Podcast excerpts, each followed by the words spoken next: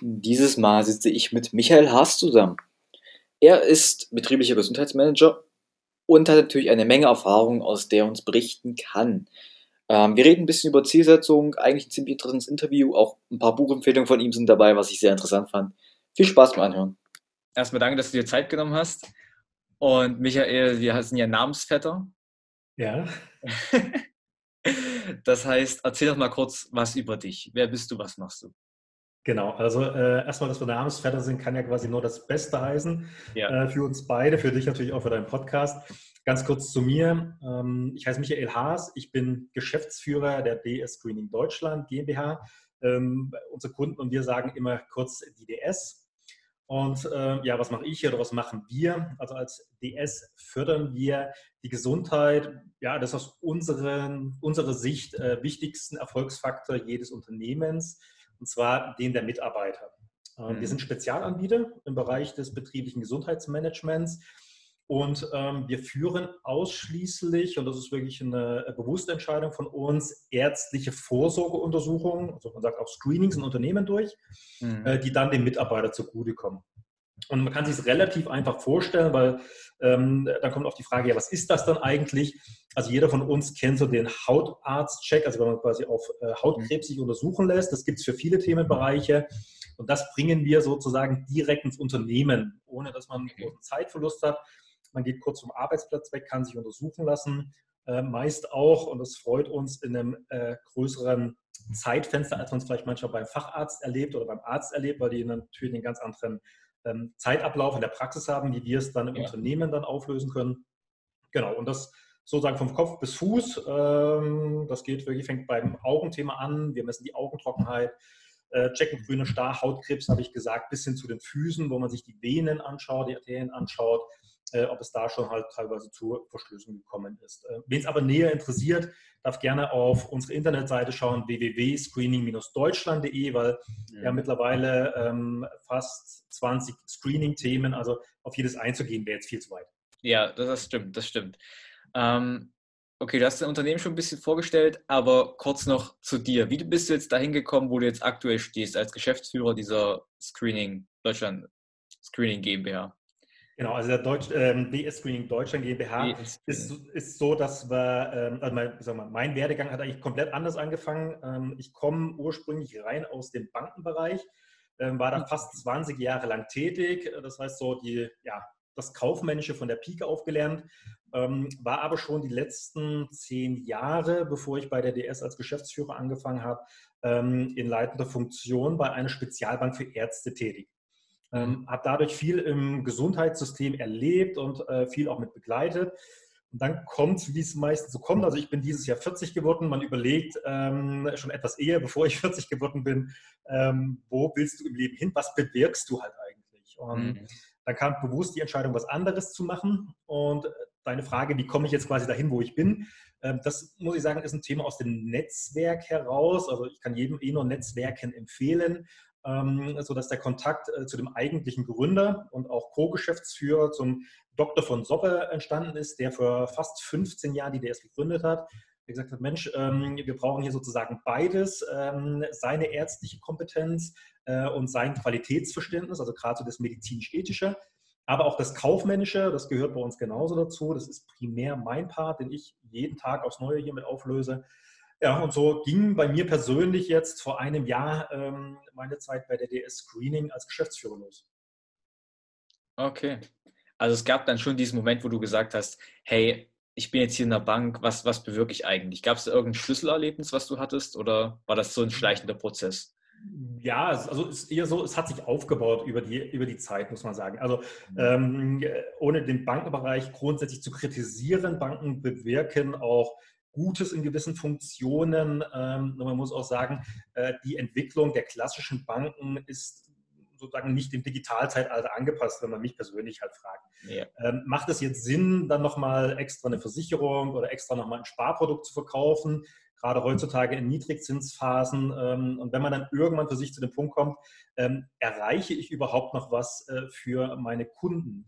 Ähm, dann lief sozusagen am Ende des Tages es für mich so raus, dass ich sagen musste, ähm, wer wer gewinnt eigentlich sozusagen dabei ähm, und wem bin ich zugewandt. Und das sollten und müssen immer die Kunden sein, äh, das müssen die Mitarbeiter sein, sozusagen auch in den Banken, äh, aber auch bei uns, egal wo. Und das war dann für mich so ein entscheidender Punkt zu sagen, nee, das ist nicht mein Weg. Ähm, ich will die Zeit gar nicht missen, gar keine Frage. Ähm, und dann fängt man an, man beschäftigt sich mal links und rechts mit ein bisschen Literatur, ähm, mit sich selbst. Das würde ich eh jedem empfehlen, einfach mal bei sich selbst anzufangen. Für was stehe ich eigentlich? Äh, die Erkenntnis kam bei mir, ich war gefühlt etwas spät, also wenn man so Mitte 30 mhm. anfängt, für was stehe ich, was sind meine Werte und kriege ich die transportiert? Und dann war es einfach so äh, das Ziel, das, was mir wichtig ist, im Alltag umsetzen zu können.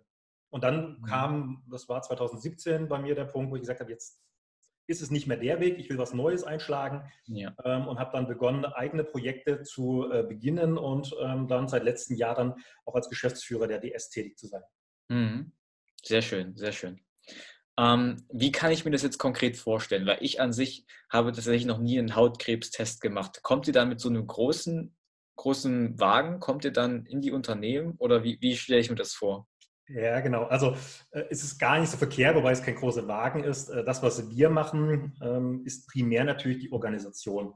Äh, mhm. Wir arbeiten deutschlandweit von Norden bis Süden, Westen bis Osten und ähm, schauen auch immer, äh, dass wir vor Ort für den Mitarbeiter sozusagen das beste Screening-Erlebnis, will ich es mal bezeichnen, bewirken. Das heißt, wir organisieren aus unserem Netz an Ärzten, das sind auch mehrere hundert in Deutschland, hm. in der Regel immer regional, den passenden Arzt, die passende Ärztin. Also wenn ich jetzt auch äh, in der männlichen Form spreche, ist natürlich auch immer ähm, auch äh, ja. die, äh, ist die weibliche Form natürlich auch gemeint. Ähm, die organisieren wir, ähm, dass der vor Ort, diejenige vor Ort dann das Screening ausführt. Äh, wir stellen das Equipment, ähm, beziehungsweise äh, der Arzt bringt es je nachdem auch mit. Das guckt man immer, wie es natürlich dann entsprechend passend ist. Und dann, wenn du jetzt der Mitarbeiter bist, ähm, hast du einen festen Terminblock, den du über unser Termintool buchst.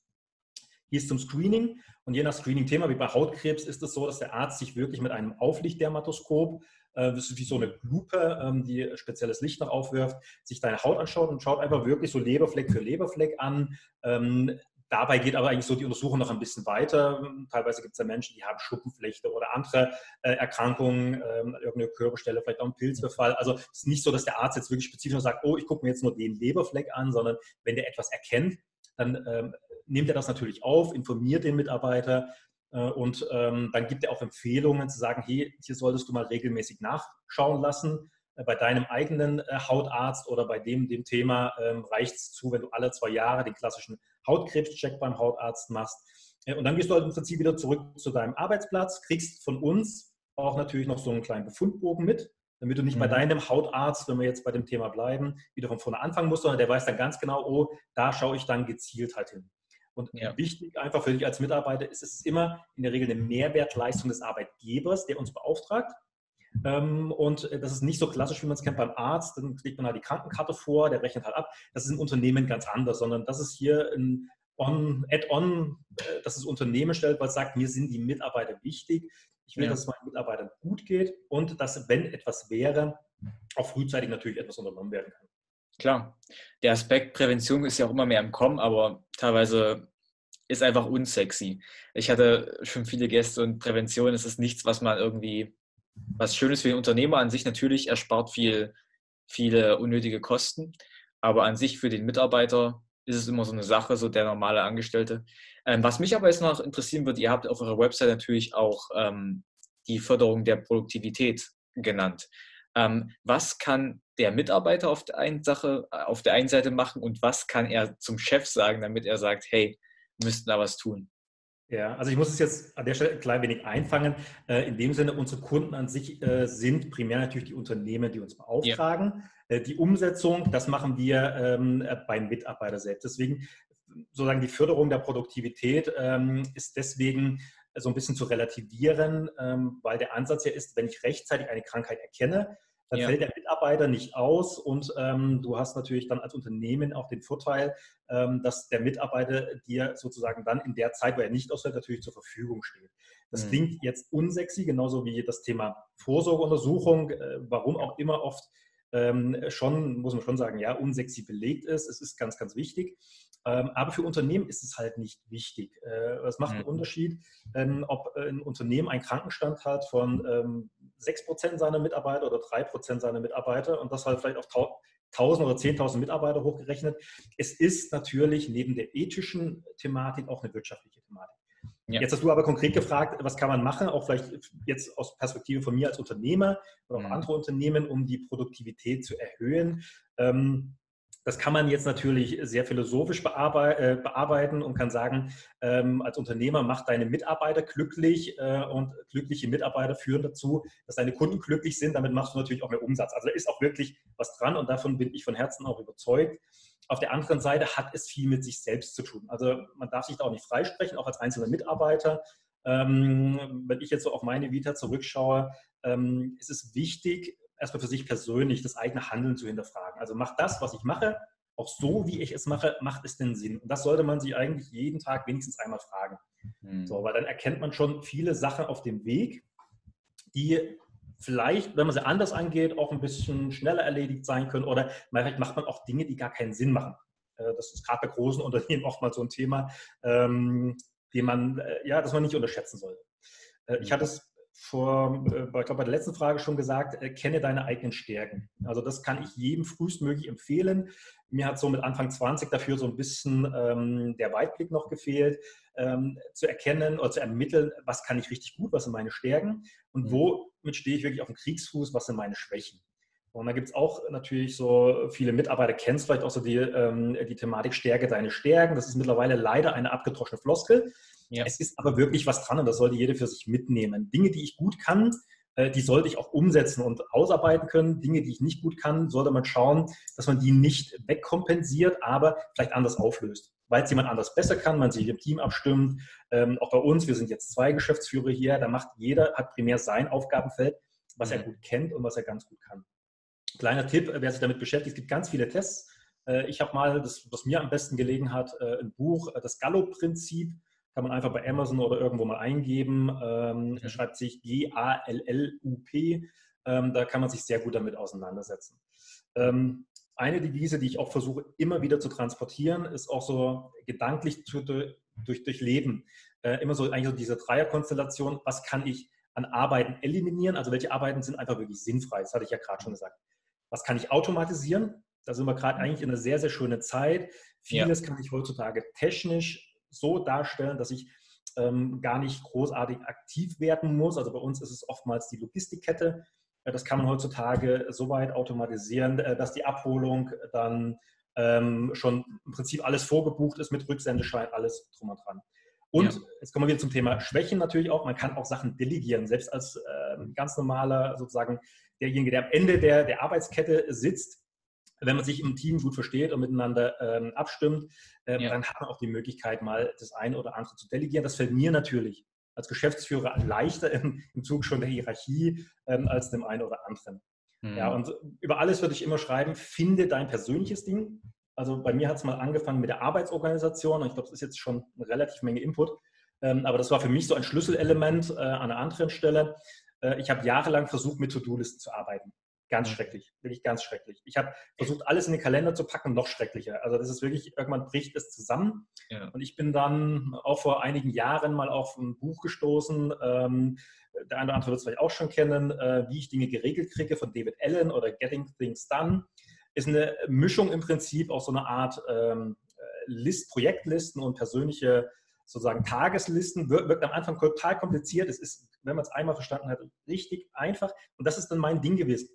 Mhm. Also äh, vorneweg, ich, mich, mich hat es permanent zerlegt, weil ich mit To-Do-Listen arbeiten wollte. Ähm, ja. Ging gar nicht. Und jetzt, äh, wie gesagt, habe ich für mich es so aufgelöst, dass ich meins gefunden habe. Das braucht aber ein gewisses Maß an Nerven, sich da durchzuboxen mal. Mhm. Und auf der anderen Seite aber auch die Erkenntnis, wenn du es mal hast, kannst du das auf alles. Es, es funktioniert im Privaten wie im Beruflichen, also eigentlich auf alle Themenbereiche, die dich im Leben beschäftigen ja. im Unternehmen, entschuldige, dass ich jetzt noch ein gleich ausholen muss. Alles gut. Alles Im, Im Unternehmen immer ganz wichtig, mir als Chef auch. Ähm, es gibt ja immer so das Thema Vorschlagswesen oder Verbesserungsvorschläge. Ähm, das ist auch in vielen Unternehmen leider nur eine Floskel. Ähm, grundsätzlich kann ich jedem raten, macht Ideen, die ihr habt, haut die raus. Es gibt keine schlechten Ideen, es gibt nur schlechte Reaktionen darauf.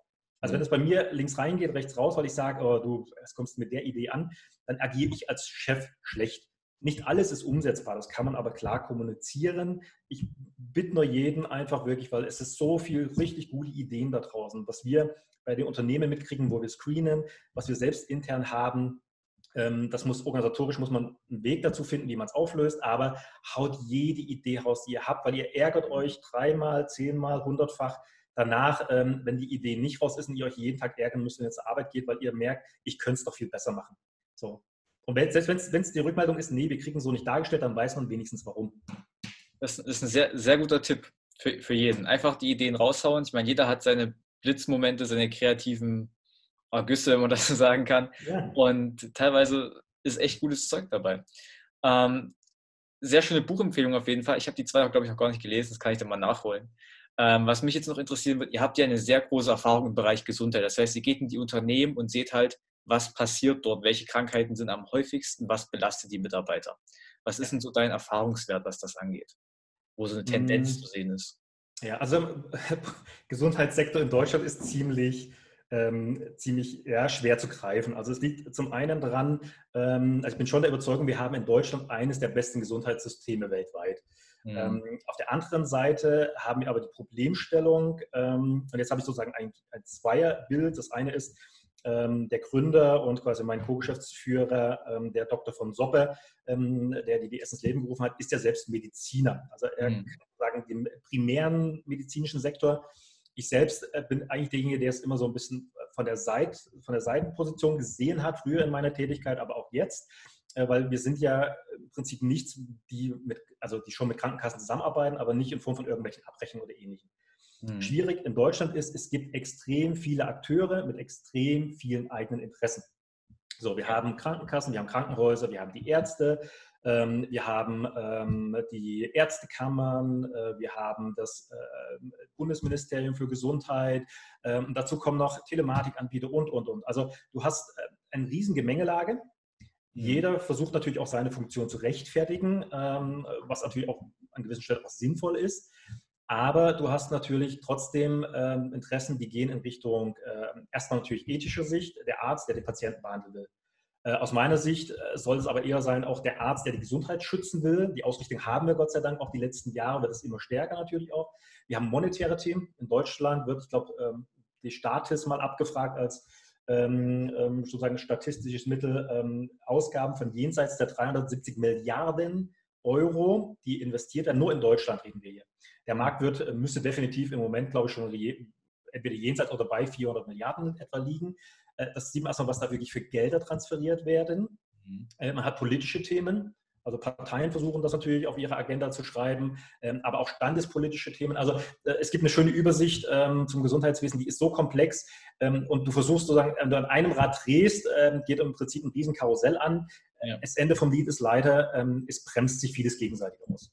Ähm, es gibt die Angst vor Veränderung. Das ist aber nicht nur im Gesundheitswesen so. Das ist der Mensch, der oftmals eher so mit Veränderung sich schwer tut. Da kann man aber jemanden mitnehmen. Da kann man eigentlich alle mitnehmen. Mhm. Es fehlt an gemeinsamen Zielen. Das merkt man aber auch manchmal so bei Unternehmen. Ähm, ist es wirklich der Ansatz, meine Mitarbeiter sind für mich ein ganz, ganz wichtiger Faktor und nicht nur als Produktionsfaktor, sondern ich will, dass es denen gut geht, also gesundheitlich wie auch persönlich. Also der Anspruch, die sollen zufrieden, die sollen auch glücklich sein. Schwer zu messende Thematik, aber wenn das so ist, dann stehst du ganz andere hinter einem Unternehmen gegenüber auch einem Kunden. Ähm, es fehlt im Gesundheitswesen die gemeinsame Plattform. Gibt es auch ähm, Bestrebungen, eine junge Initiative, ähm, auf die ich jetzt vor, ich glaube, anderthalb Jahren mal gestoßen bin, die nennt sich Hashtag Gesundheit. Äh, sind, sind junge äh, nicht nur Mediziner, sondern auch interdisziplinär. Das sind Pflegerkräfte dabei, das sind ähm, äh, Gesundheitsmanager mit dabei, ähm, die genau das jetzt mal machen, was eigentlich in allen Strukturen halt nicht so funktioniert. Es gibt kaum Standards, also gerade wer sich so mit äh, IT beschäftigt, ähm, jetzt im Moment ist ja ganz groß, schon seit ja, ein paar Jahren wieder Thematik äh, elektronische Gesundheitsakte und elektronische Patientenakte.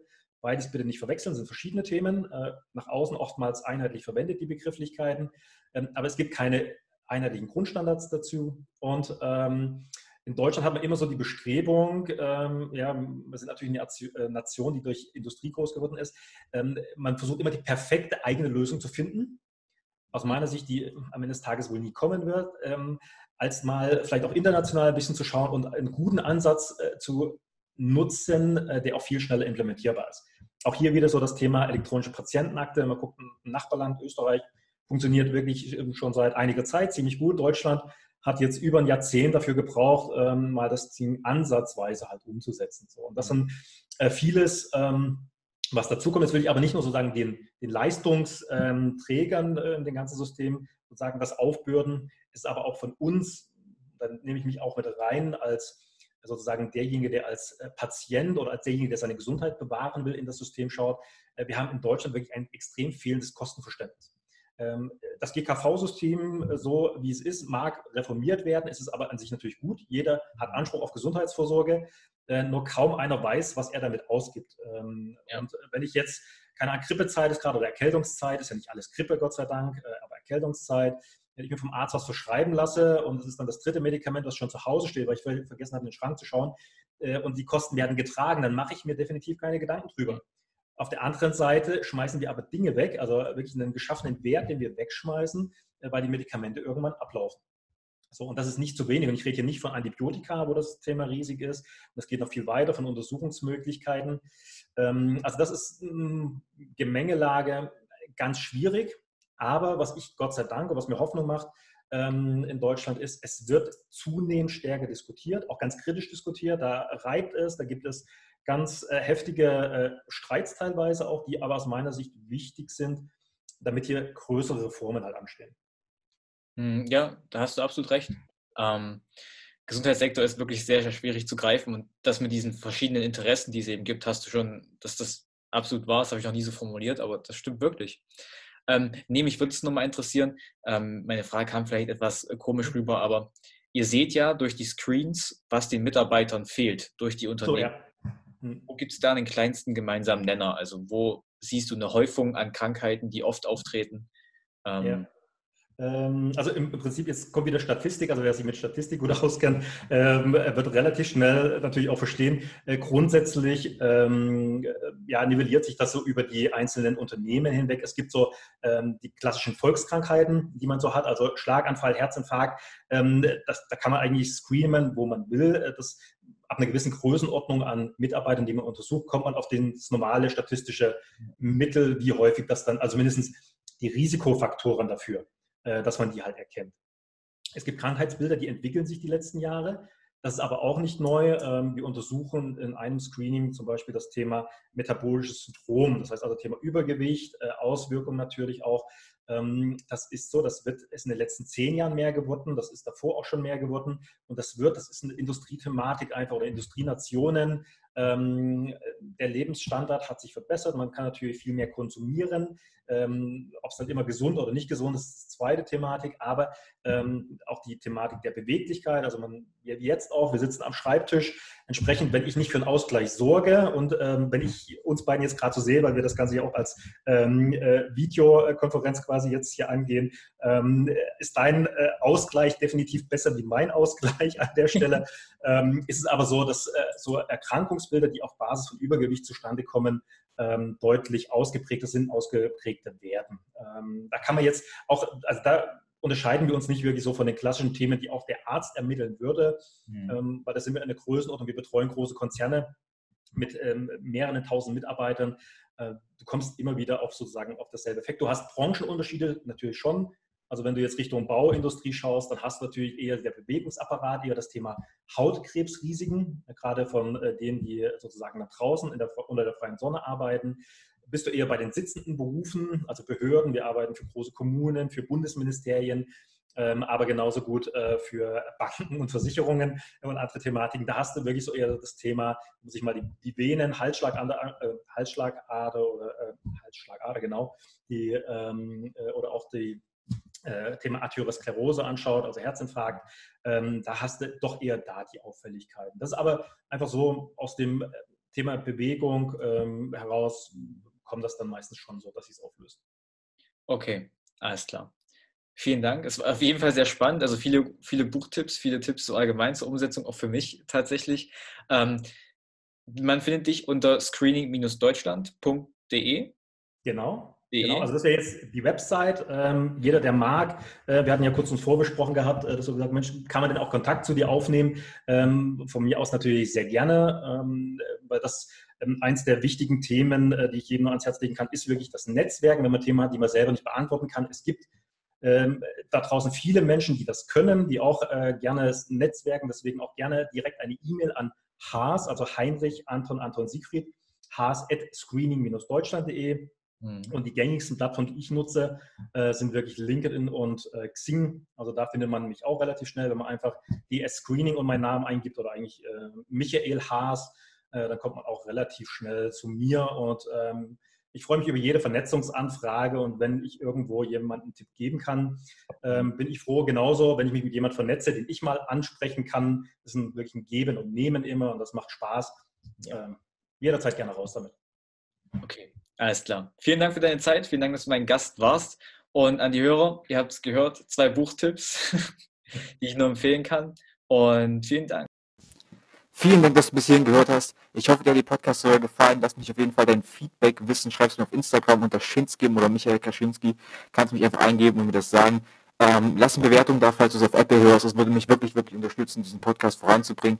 Ich möchte mehr Gesundheitsunternehmer hier auf diesen Podcast holen. Das heißt, wenn dir irgendjemand einfällt, den du gerne hier hören würdest, der mehr über sich erzählen soll, schreib es mir einfach. Ich bin immer dankbar über Gäste. Und ja, einen schönen Tag dir noch.